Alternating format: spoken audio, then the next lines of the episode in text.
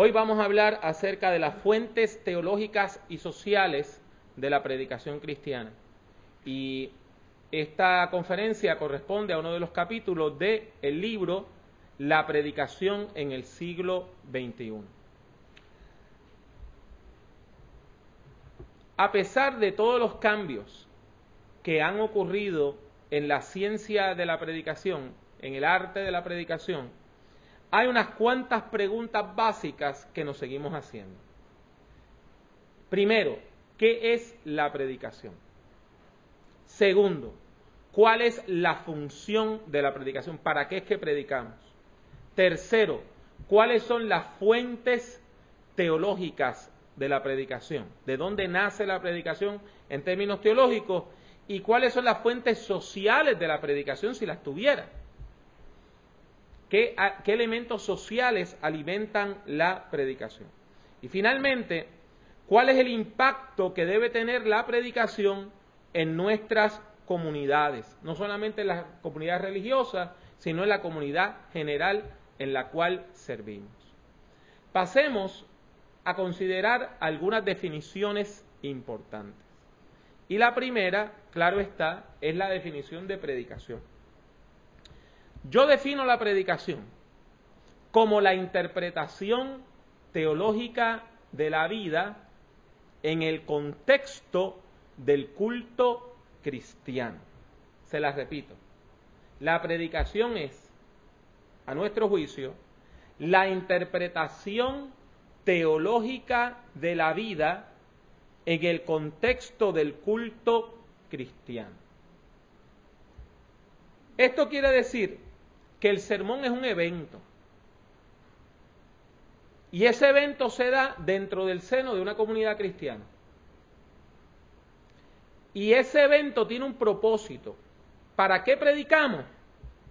Predicamos con el propósito de ayudar al pueblo a comprender la vida a la luz de la fe. Nosotros predicamos para que la gente vivan como cristianos para que se hagan cristianos y vivan como cristianos.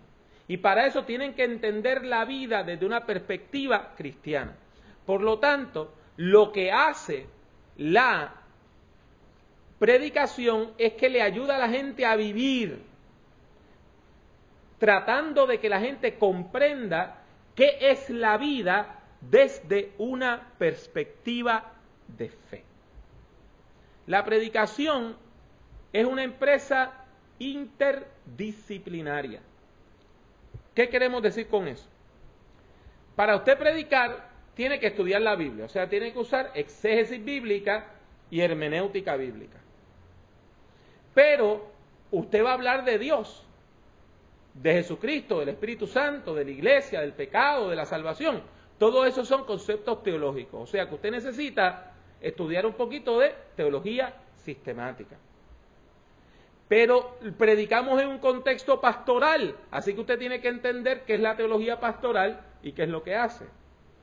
La iglesia no nació ayer, tiene una historia. Usted necesita conocer la historia, no solamente de la iglesia, sino del mundo. Es importante tener claros los principios de la educación cristiana, de la educación religiosa, entendida como un proyecto de vida que nos ayuda a vivir como cristianos, desarrollando valores y actitudes de personas cristianas. El consejo pastoral es importante, porque cuando usted está predicando a personas que están en crisis, usted tiene que utilizar elementos del consejo pastoral para bregar con sus situaciones, con sus depresiones, con sus distintas situaciones de vida. Y finalmente, hay unos elementos de oratoria el uso de la voz, la postura, cómo usted se mueve, la gesticulación, todos esos elementos se unen en la predicación cristiana. Por lo tanto, la buena predicación es un ejercicio de integración. La buena predicación es un ejercicio de integración, donde usted une, une, une los diversos elementos que he mencionado en un solo sermón. Ahora bien, aparte del concepto predicación, está el concepto homilética. Y hay personas que entienden que es una y la misma cosa y están relacionados, pero no es lo mismo.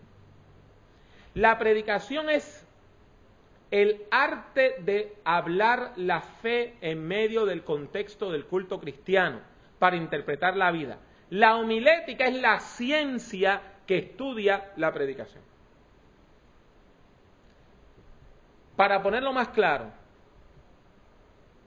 la homilética es la disciplina y la predicación es la práctica. ¿Están conmigo hasta ahí? La homilética es el estudio académico de los diversos aspectos de la predicación. La homilética se ocupa de la cuestión de cómo interpretar la Biblia, del problema hermenéutico, y estudia cómo se emplean los principios de la interpretación bíblica para comentar la Biblia y comprender su mensaje.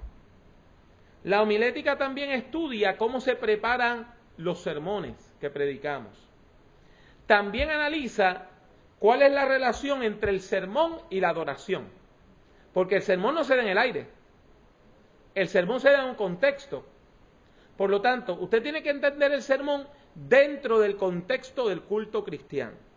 Y también otra de las cosas que estudia la homilética es qué impacto tiene la predicación en las personas que le escuchan. Vamos a hablar entonces, después de esas dos definiciones importantes, de las fuentes teológicas de la predicación. Afirmamos que la predicación es sobre todo un evento teológico. La predicación es sobre todo un evento teológico. La predicación intenta comunicar la palabra de Dios. La predicación intenta comunicar la palabra de Dios. Y tenemos que entender que la predicación es una palabra que nosotros decimos a nombre de Dios. Y esa palabra de Dios es mucho más grande de lo que nosotros jamás podemos decir. Es mucho más grande de lo que podemos comprender. O sea, la palabra de Dios como evento es mucho mayor de cómo nosotros la podemos articular. ¿Están conmigo hasta ahí? Por lo tanto, nosotros, por más que prediquemos, jamás vamos a presentar de manera exhaustiva o completa la palabra de Dios. La palabra de Dios siempre va a tener una reserva. Siempre va a haber palabra de Dios que nosotros no vamos a poder decir. Siempre va a haber una palabra de Dios para el futuro. Entonces, la predicación intenta comunicar la revelación divina al pueblo de Dios por medio de la proclamación del Evangelio. Proclamamos el Evangelio, anunciamos el Evangelio de Jesucristo porque queremos comunicar lo que Dios ha revelado al pueblo. Ahora yo quiero que ustedes noten todos los conceptos teológicos que yo usé en los últimos segundos. Hablamos de palabra de Dios, revelación, pueblo de Dios, proclamación y evangelio. Todos esos son conceptos teológicos. Por eso es que es imposible predicar sin teología. Porque la única manera de predicar sin teología sería predicar sin mencionar a Dios o sin hablar de Dios. Toda persona que habla de Dios está presentando una teología. Ahora bien, ¿cómo es que nosotros, como comunidad cristiana, aprendemos teología? Porque la mayor parte de nosotros no hemos ido a una escuela teológica no hemos hecho una maestría en teología, estamos estudiando. Quizá algunos de ustedes ya tomaron algún curso introductorio a la teología. Pero ¿cómo la, que la persona que está en la banca, que es sencillamente miembro de una iglesia, aprende teología? Bueno, hay tres fuentes básicas. La Biblia, la reflexión teológica y la tradición. Vamos a considerarlas un minutito. La Biblia es un documento que nosotros llamamos palabra de Dios. Ahora bien, la pregunta es cómo y por qué la Biblia es palabra de Dios. Usted y yo sabemos que Juan 1.1 dice que en el principio era el verbo o la palabra, y la palabra era con Dios, y la palabra era Dios. Antes de que la palabra fuera escrita, ya la palabra existía. Y esa palabra se reveló perfectamente en la persona de Cristo Jesús. Por lo tanto, cuando nosotros decimos palabra de Dios, estamos hablando principalmente de Jesús el Cristo. ¿Estamos claros hasta ahí? Ahora bien, dado que Jesús el Cristo no está físicamente entre nosotros, nosotros conocemos de Cristo Jesús por medio de la Biblia. O sea, la Biblia es palabra de Dios porque la Biblia me habla de Jesús, quien es la palabra de Dios hecha carne. Hay que hacer una diferencia entre la Biblia como palabra escrita de Dios y Jesús como la palabra hecha carne. Y tiene que quedar claro que de esas dos, la más grande e importante es la palabra hecha carne en Cristo Jesús. ¿Estamos de acuerdo en ese punto? Ahora, la Biblia me enseña acerca de Cristo, me enseña acerca de Dios su Padre, me enseña acerca del ministerio de Jesús, de la reflexión teológica de la iglesia primitiva. Por eso es palabra de Dios. Porque me lleva a Cristo. Me lleva a comprender la revelación de Dios. Ahora bien, cuando hablamos de reflexión teológica, nos referimos al análisis sistemático de la persona y el carácter de Dios a la luz del testimonio bíblico y de la razón humana. ¿Qué quiere decir eso? Que nosotros pensamos la fe. Y cuando nosotros pensamos la fe y le explicamos la fe a alguien y tratamos de definir quién es Dios, quién es Jesús, todo ese tipo de cosas, vamos articulando un pensamiento cristiano. Cuando usted estudia teología sistemática, lo que usted estudia es cómo la iglesia a lo largo de los siglos ha ido pensando la fe y articulándola de manera que la pueda comunicar de manera efectiva a otras personas. ¿Estamos de acuerdo en ese punto? Uno de los teólogos antiguos de la iglesia dijo que la teología es la fe en busca de entendimiento. Y para eso es que nosotros hacemos teología, porque queremos comprender a Dios. Tercer lugar, la iglesia tiene una tradición. La iglesia lleva más de 1900 años de existencia. Y en la iglesia hemos tenido grandes pensadores y grandes pensadoras, teólogos y teólogas, personas, hombres y mujeres que han pensado la fe y lo que han reflexionado nos lo han dejado en legado. Y por eso es importante estudiar la tradición de la iglesia.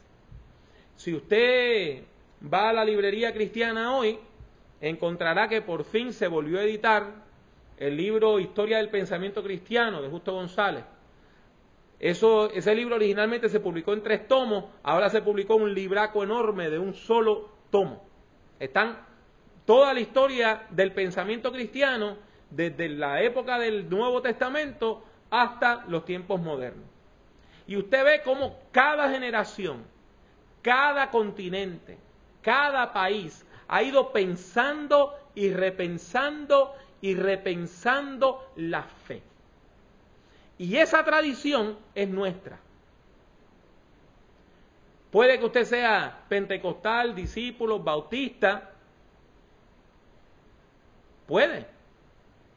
Y usted diga, no, no, no, la tradición mía nada más tiene 100 años o 200 años. No, hermanos, no.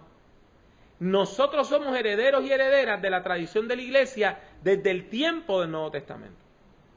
Y tenemos que pensar la fe en diálogo con esa tradición, porque nosotros no hemos inventado la fe, somos parte de una gran cadena de testigos. Ahora, un punto importante es un punto importante es que la objetividad no existe. Hay personas que dicen, no, no, no, no, deme la palabra de Dios pura, sin ninguna adulteración, la teología pura, sin ninguna adulteración. Pues eso es imposible. Es imposible. ¿Por qué? Porque cada uno de nosotros piensa en un idioma. Ya al usted pensar en un idioma, ya usted está teniendo ahí una mediación lingüística, cultural. Yo no puedo usar para Dios palabras que no existen en mi idioma.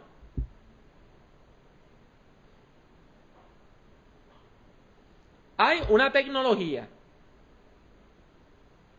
Pues yo puedo comparar a Dios con lo que es en mi tecnología hasta hoy, pero no en la tecnología de mañana. Quizá usted puede comparar la fe con el mundo de la cibernética, de las computadoras. Tomás de Aquino no podía, porque hace 600 años no habían computadoras.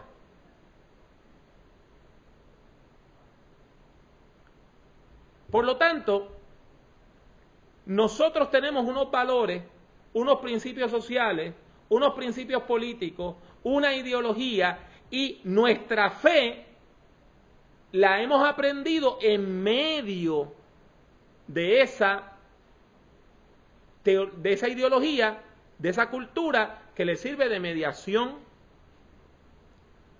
ideológica. Todo lo que nosotros hemos aprendido de la fe, lo hemos aprendido mediatizado. Es imposible usted deshacerse de quién es usted para entonces comprender la fe. Por más que yo trate, yo leo la Biblia como hombre. Yo no puedo leer la Biblia como una mujer. Una mujer cuando lea la Biblia va a ver cosas que yo no voy a ver. Por más que yo trate, yo no puedo leer la Biblia como un beduino o como un árabe, porque yo soy puertorriqueño caribeño. Yo no me puedo desdoblar y dejar de ser un hombre caribeño bilingüe y convertirme en un francés y leer la Biblia como una mujer francesa.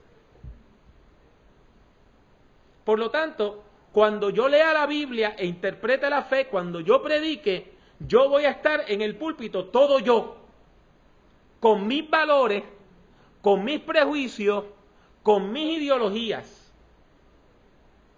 El problema ha sido que hay gente que alegan pureza ideológica. Y los que alegan pureza ideológica, lo que están haciendo es presentando su cultura como la válida. Y todas las otras no son válidas. Presentando su visión de teología como la única y todas las otras no son válidas.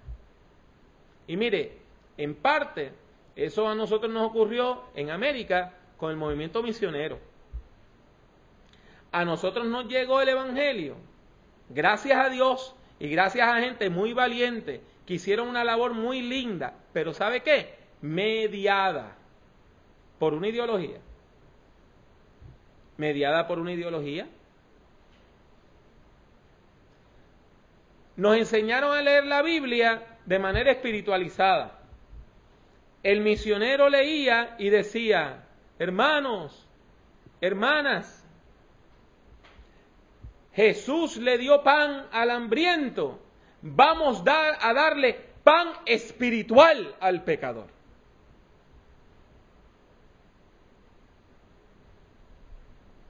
Se espiritualizaba la Biblia. Esa era la forma aceptada. Y entonces, cuando se empezó a leer la Biblia de otra manera y decir, ¿sabes qué? Donde la Biblia dice pan material, vamos a tomarlo literalmente y vamos a decir que la iglesia le tiene que dar pan al que tiene hambre física. Pan de verdad físico a quien tiene hambre física. Ah, están abandonando nuestra teología. Sí, estamos abandonando no la teología bíblica, sino la teología de los misioneros. Que vinieron con amor y nos enseñaron lo que ellos creían que era el Evangelio puro. Pero estaba mediado por su cultura. En ese sentido es importante que ustedes y yo entendamos que la teología siempre es un proceso. La teología siempre está en proceso. Y la teología siempre se tiene que criticar a sí misma. Porque nunca ningún ser humano va a poder articular perfectamente el pensamiento de Dios. Todo lo que nosotros podamos decir sobre Dios en el fondo es un balbuceo. El apóstol Pablo en 1 Corintios 13 lo dijo. Ahora vemos como por espejo. Pero cuando venga lo perfecto, entonces conoceremos como hemos sido conocidos. Entonces conoceremos perfectamente. Vamos a hablar entonces de las fuentes sociales de la predicación. Este es un tema que por lo regular no se trata en los libros de homilética. Así que algunas de las cosas que yo he dicho hasta ahora, usted quizá las había escuchado, pero esto probablemente va a tener más elementos novedosos. Del mismo modo que presentamos tres elementos teológicos, ¿eh? vamos a presentar tres elementos sociales. ¿Por qué? Porque la predicación cristiana se da en el contexto de una comunidad de fe. Y esa iglesia, esa comunidad de fe existe en una cultura dada.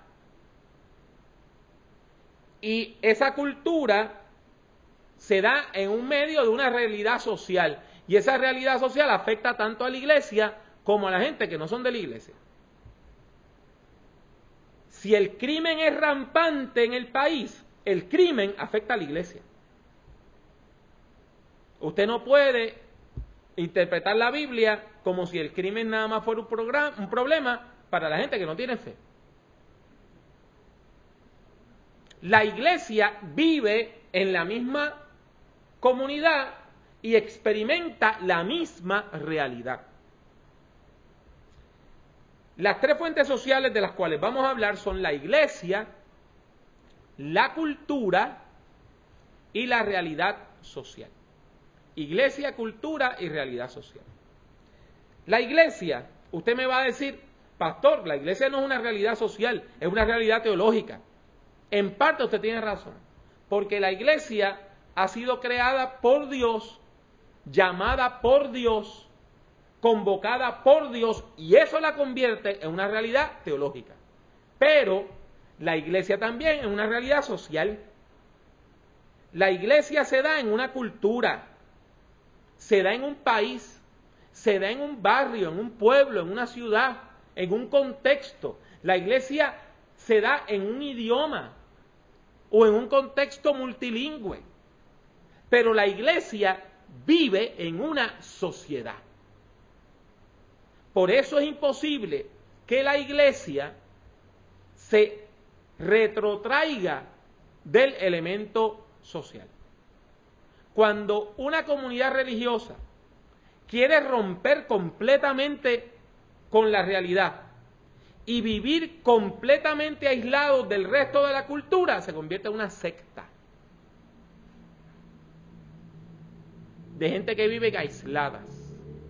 La iglesia vive, vive, vive en el mismo país y en la misma situación. Y la huelga que afecta al resto de la comunidad afecta a la iglesia y el alza de la gasolina que afecta a toda la comunidad afecta a la iglesia.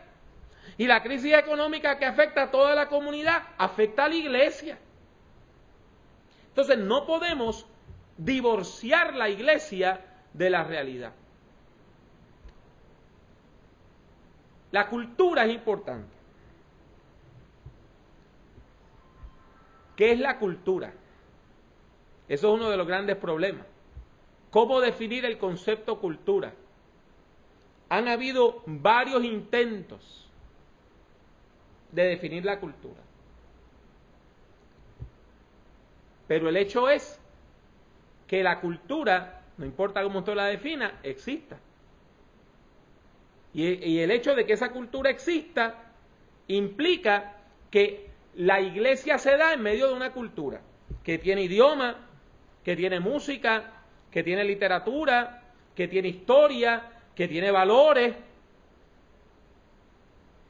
Y la iglesia está en diálogo con esa cultura. Y usted como persona para que predica tiene que conocer la cultura del país donde usted predica. La mayor parte de la gente predica en el propio país donde se criaron. Eso no es problema. Porque usted lo hace automáticamente. Sin embargo, cuando usted va a otro país, aunque se hable español, ahí usted se da cuenta de la influencia que tiene la cultura. Cómo usted se para, cómo usted le echa el brazo a la otra persona, cómo usted gesticula, cómo usted acentúa una palabra o la otra, depende de la cultura. Y son elementos culturales. Y hacer un gesto mal hecho le puede dañar a usted un sermón. Y decir una palabra que para usted no es mala, pero en esa cultura es altisonante, puede destruir un servicio de adoración.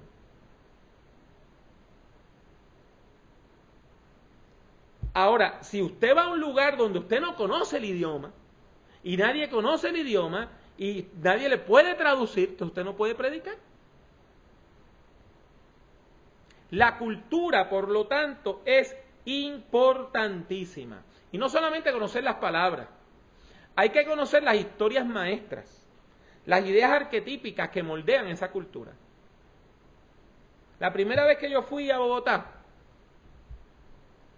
que pasé por allá como dos semanas, los hermanos muy sabiamente me llevaron a museos, me llevaron a lugares históricos. Por ejemplo, me llevaron a la Casa de Bolívar, que es un lugar donde vivió Simón Bolívar. Me llevaron a la Monserrate, que es una iglesia que está en un monte alto, usted puede subir por un teleférico o puede subir por carretera y mucha gente sube haciendo eh, promesas de rodillas para allá. Me llevaron al Museo del Oro, donde hay piezas de artesanía prehispánica indígena. ¿Qué ellos estaban haciendo? Me estaban diciendo, hermano, Queremos que usted conozca nuestra cultura y nuestra historia para que entonces cuando predique su campaña no sea algo que vino a decir un extranjero, un extranjero, que sino que sea algo que usted pueda articular en diálogo con nuestra cultura.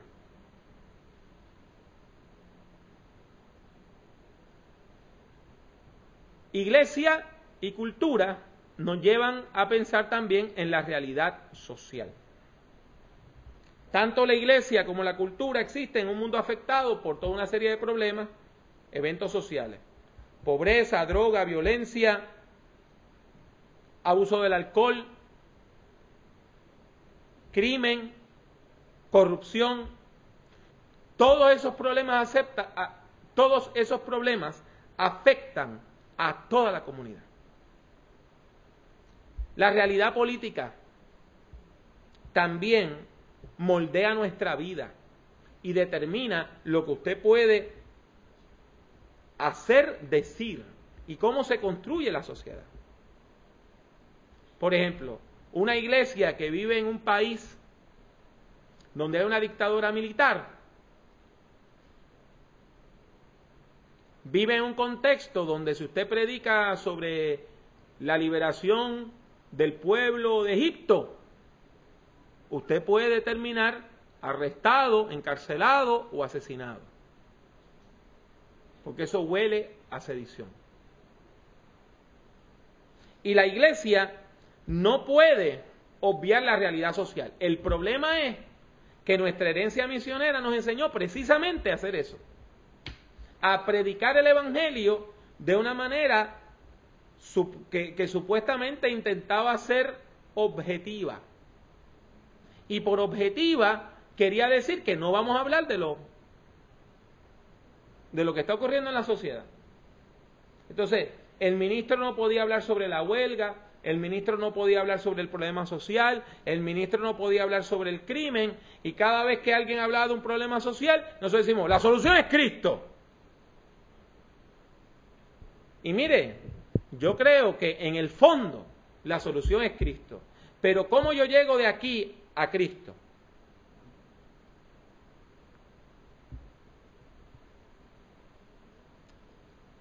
Es importante entonces que para crear conciencia de la importancia que tiene el contexto eclesial y social de la predicación, aprendamos a interpretar nuestras iglesias. Del mismo modo como se hace exégesis bíblica, hay que hacer exégesis de las congregaciones. Usted tiene que conocer la congregación donde usted predica. Si usted es miembro de esa iglesia es más fácil, porque ya usted ha sido aculturado en esa iglesia, ya usted le han enseñado cuáles son los valores de esa iglesia. Ahora, cuando una persona va a pastorear una iglesia, que no es la suya, tiene que aprender de esa historia, tiene que aprender esos valores, tiene que aprender esos momentos importantes en la historia de esa iglesia, porque de otro modo lo que va a hacer es chocar con la gente.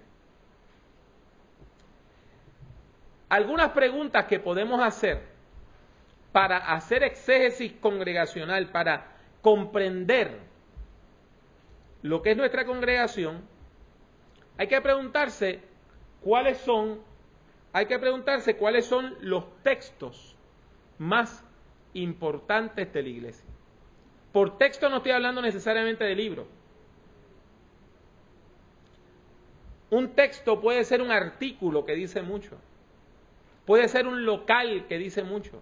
Puede ser un objeto que dice mucho. Puede ser una tradición que dice mucho. ¿Cuáles son las cosas que determinan esa iglesia? Yo conocí una iglesia que tenían un pequeño vitral.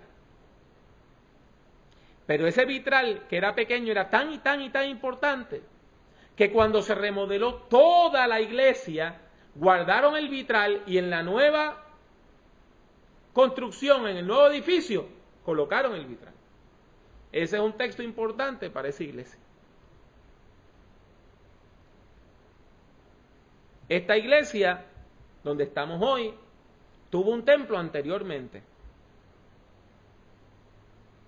Pues cuando ese templo fue demolido, antes de demolerse, un grupo de esta iglesia fueron y rescataron la cruz de metal que estaba en lo alto de aquella iglesia y la tenemos guardada aquí. Eso es un texto importante para Espinosa. Eso no, la gente no podía decir vamos a tirarla a la basura o vamos a venderla a la gente que compra metal. Porque tiene un significado que va más allá de su peso o de su valor monetario. Segundo lugar, ¿cuáles son las tradiciones más importantes de esa iglesia? Y las tradiciones no mueren.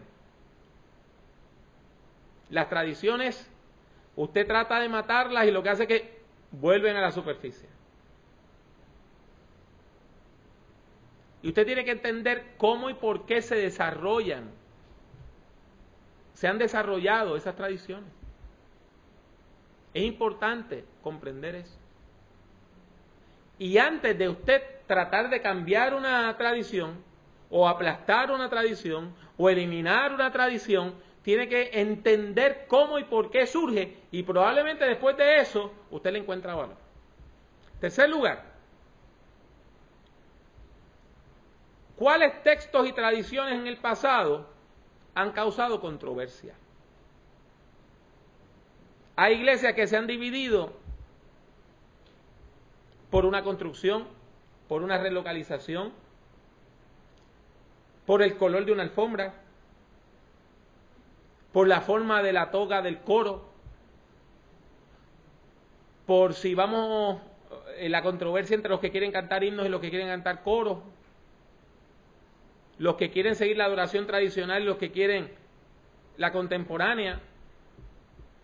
Pues mire, cuando usted llega nuevo a una iglesia, si algo ha sido un punto difícil, no meta el dedito en la llaga. Porque lo que va a hacer es buscarse más problemas. Ahora, si usted no sabe cuáles son esos elementos conflictivos, e invariablemente usted, como va caminando ciego, cae en ese hoyo. Cuarto lugar. Cuando alguien le repite una historia continuamente, continuamente, continuamente, esa historia es importante. La iglesia le está tratando de enseñar algo, la iglesia le está tratando de decir algo. Si en un mes cuatro personas le hacen la misma historia desde perspectivas distintas, le están diciendo, esta historia es importante, aprenda el punto que está detrás. No es nada más porque están repitiendo las cosas.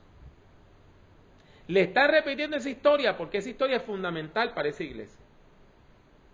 Quinto, algo bien efectivo para medir por qué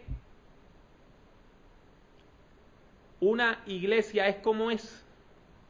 Es preguntarle a la gente recién llegada, a los recién llegados, aún a los visitantes, ¿qué te llama la atención de esta iglesia? Porque el recién llegado tiene la capacidad de ver cosas que los que llevan mucho tiempo no le prestan atención. Y esa es una, una pregunta bien importante. Preguntarle al nuevo miembro cuáles son los elementos más atractivos de esta iglesia. Y entonces, en sexto lugar, usted trata de determinar cuál es el carácter de esa iglesia local. Aparte de eso, hay que tratar de entender el contexto social donde se ubica la iglesia. No nada más a la congregación, sino el entorno de la congregación. ¿Cuántas personas viven alrededor de la iglesia? ¿Qué tipo de población son? ¿Cuál es su trasfondo étnico, racial? Acá en Puerto Rico no hay mucho problema. 99.9 de todas las personas que van a vivir alrededor de nuestra iglesia son puertorriqueñas. A menos que su iglesia esté en Santurce, a menos que su iglesia esté en Puerto Tierra, a menos que su iglesia esté en el casco de Río Piedra, o en el casco de Bayamón, o en la calle Comerío de Bayamón. Ah, entonces nos damos cuenta que tenemos mucha más diversidad de la que pensamos. Y esas personas, bueno, el puertorriqueño tiene un trasfondo cristiano. Y nosotros estamos aquí a unas cuantas millas de la mezquita más grande de Puerto Rico.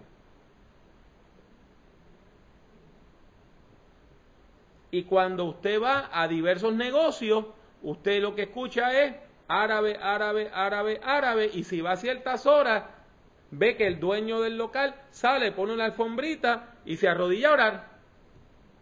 Ah, entonces no somos tan monolíticos nada. Entonces es importante nosotros tratar de entender quiénes son la gente que viven alrededor nuestro.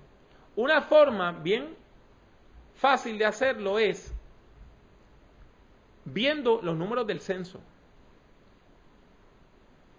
El censo no solamente cuenta cuántas personas hay en el país, sino cuenta cuántas personas hay en las diversas comunidades. Y usted puede encontrar información sobre el censo. Una cosa que puede hacer usted, por ejemplo, usted llega nuevo a pastorear una iglesia, ¿verdad?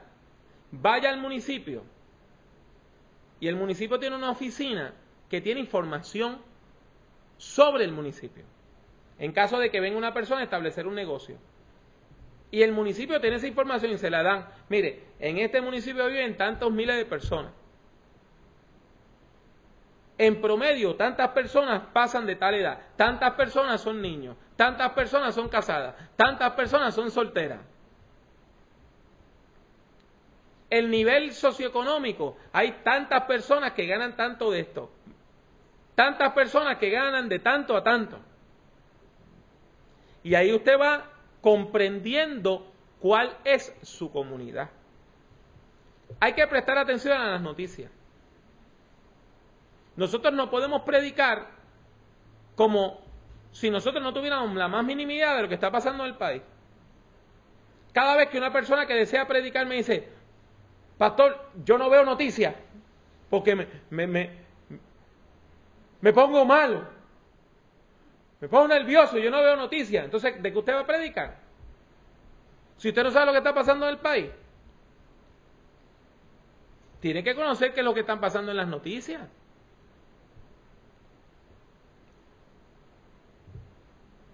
Otra cosa importante es, piensen cuáles son las organizaciones cristianas y no cristianas que trabajan con la comunidad.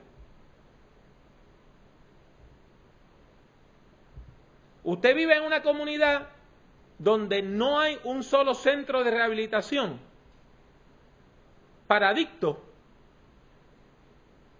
Es muy distinto a usted vivir en una comunidad donde hay una cárcel, al lado uno de estos hogares de custodia intermedia donde la gente están presos básicamente de noche y de día salen a,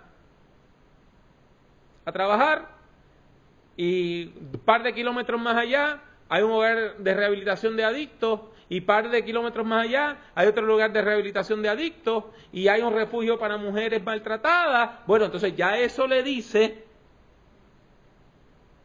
cuál es esa cultura. Le dice algo importante sobre, ese, sobre la realidad social, ¿verdad? Tenemos comunidades marginadas en nuestro medio. ¿Y cómo usted sabe que tenemos comunidades marginadas? Bien sencillo. En las comunidades de clase media y clase alta no hay cantinas en lugares residenciales.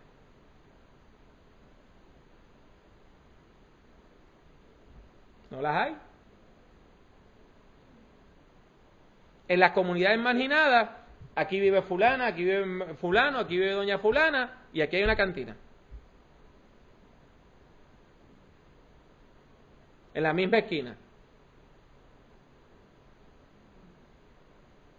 ¿Y por qué le dan permiso a poner la cantina en una lo que era una casa en Quillan y no permiten que haya una cantina dentro de los paseos de Dorado. Pues entonces entramos en cuestiones de nivel socioeconómico. Eso es importante que usted lo esté viendo. En Estados Unidos pasa lo siguiente. Usted sabe que usted está en una comunidad pobre, marginada, cuando en cada esquina hay un lugar donde usted puede empeñar cosas por esos lugares se alimentan en gran parte del robo y lugares que venden armas. Entonces, usted pasa por la comunidad latina, pasa por la comunidad afroamericana y aquí está la cantina, aquí está la armería y aquí está la casa de empeño. Pasa por la comunidad blanca, la comunidad de clase media alta o la comunidad multicultural o negra, afroamericana, de clase alta, ahí no hay cantina, ahí no hay armería y ahí no hay casa de empeño.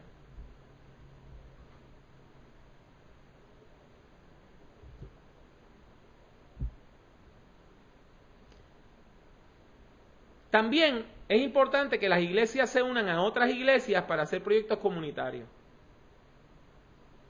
Eso nos ayuda a conocer el nivel socioeconómico de nuestra comunidad. Hace tres años, cuando nosotros empezamos acá el programa de distribución gratuita de ropa, nos llegó una señora con un bebé descalzo. Y ella lo soltó a correr por la brea en verano, caliente. Y el niño ya estaba impuesto a caminar así que no se quejó. Cuando yo le pregunto allá dónde vive, me dice, yo vivo en una casita. Y yo le pregunto qué tipo de casa es, me dice, bueno, mi esposo la dejó a medio construir, así que no tiene puertas, lo que tenemos son cortinas en las puertas, no tiene ventana, lo que tenemos es el hueco, no tengo agua, sino que yo voy y la busco a casa de, la, de un familiar y no tengo electricidad. Si usted me llega a decir a mí que en Puerto Rico había gente viviendo en casas sin agua corriente y sin electricidad, yo le hubiese dicho, usted está confundiendo esto con Haití. Pero lo hay. Y lo que nos permite entonces conocer esas realidades son los programas sociales que hace la iglesia. Mire, lo que yo le estoy tratando de decir es que la predicación tiene que tomar como uno de sus puntos de partida la lectura de la realidad. Tenemos que hablarle a la gente de lo que está pasando. No es predicar como si viviéramos en Fantasilandia. Hay que predicar como que vivimos aquí. De manera que cuando usted predique haya el resonar de la verdad en el corazón de la gente que está escuchando ese mensaje.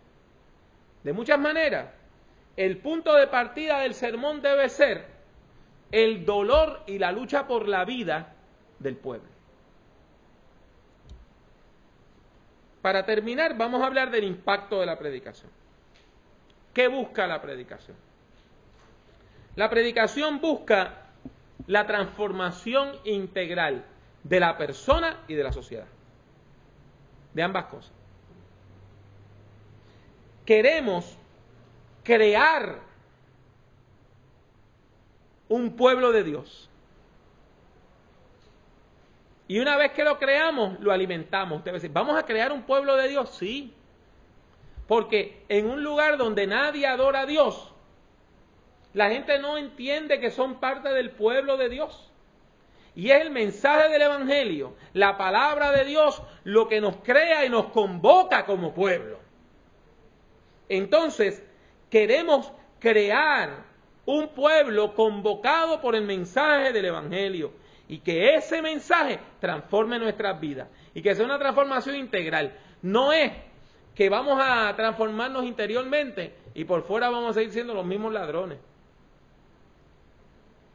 Tiene que ser una transformación integral de nuestra alma, nuestro cuerpo, nuestro espíritu, nuestras emociones, nuestros valores, nuestras actitudes, nuestro pensamiento. Y eso hay que hacerlo sin escapismo. La iglesia no es un lugar donde usted va a escapar. El mensaje del Evangelio no es un lugar, el mensaje del Evangelio no es un mensaje para ayudarnos a escapar de la realidad, sino para ayudarnos a enfrentar la realidad y a vencer en el nombre del Señor.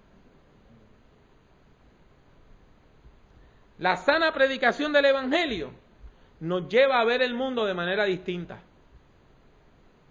a ver el mundo con esperanza. Que cuando el abogado le dice aquí no hay remedio, usted sabe quién es su abogado que cuando el médico le dice esto es imposible, usted sabe quién es su médico de cabecera.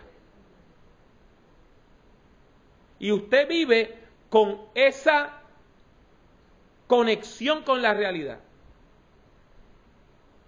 Y que si el médico le dice es maligno y le quedan tres meses, usted pueda decir, para mí el vivir es Cristo y el morir es ganancia. Entonces, no predicamos un mensaje escapista, sino que sino que predicamos un mensaje que nos lleva a predicar los valores del reino de frente a los obstáculos y problemas que vivimos diariamente.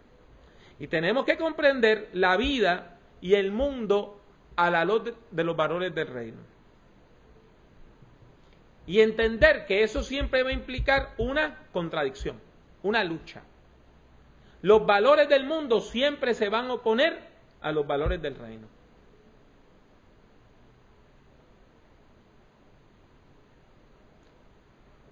El mundo te dice, amigos, un peso en el bolsillo. Y Jesús dice, busca primeramente el reino de Dios y su justicia. Y las otras cosas te son añadidas. El mundo te dice, pásale por encima al otro y aplástalo para llegar primero. Y el Evangelio te dice que el que quiere salvar su vida, la perderá.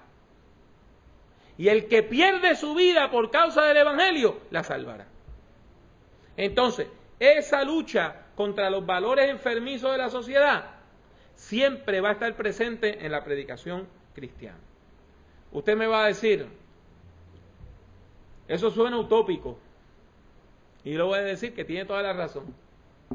Utopos, en griego, quiere decir que no tiene un lugar. Topos quiere decir lugar.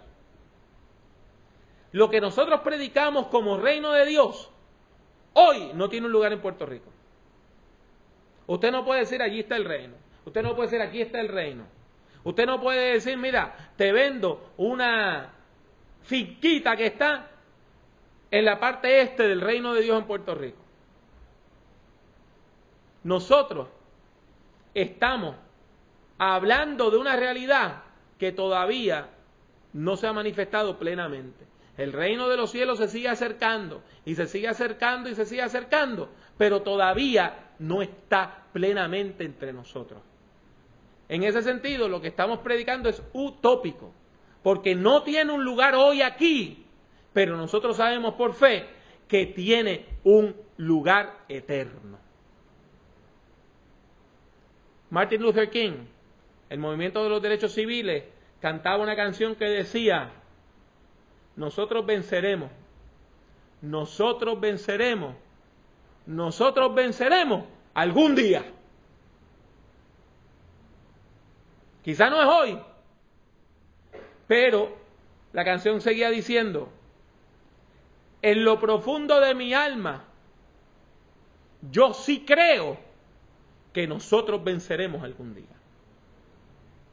O sea, que ellos estaban sufriendo por algo utópico, algo que todavía no se había manifestado, que era una sociedad egalitaria. Y nosotros, por fe, buscamos un lugar para el reino de Dios en la tierra, aunque todavía no lo tengamos seguro. En conclusión, lo más importante que yo le quiero decir hoy es que la predicación tiene que ayudar a la gente en la lucha por la vida. La predicación no te aplasta, te edifica. La predicación del Evangelio no te minimiza, te exalta. La predicación del Evangelio no te humilla, sino que te capacita. En ese sentido, mis hermanos y hermanas, nosotros como iglesia formamos una hermandad de gente que está luchando por la vida. Luchando por la vida aquí y en cada país del mundo donde se predique el Evangelio. Quiera Dios darnos fuerza, valentía y perseverancia para alcanzar esa meta de la predicación que es la creación de un nuevo pueblo de Dios en el nombre de nuestro Señor Jesucristo.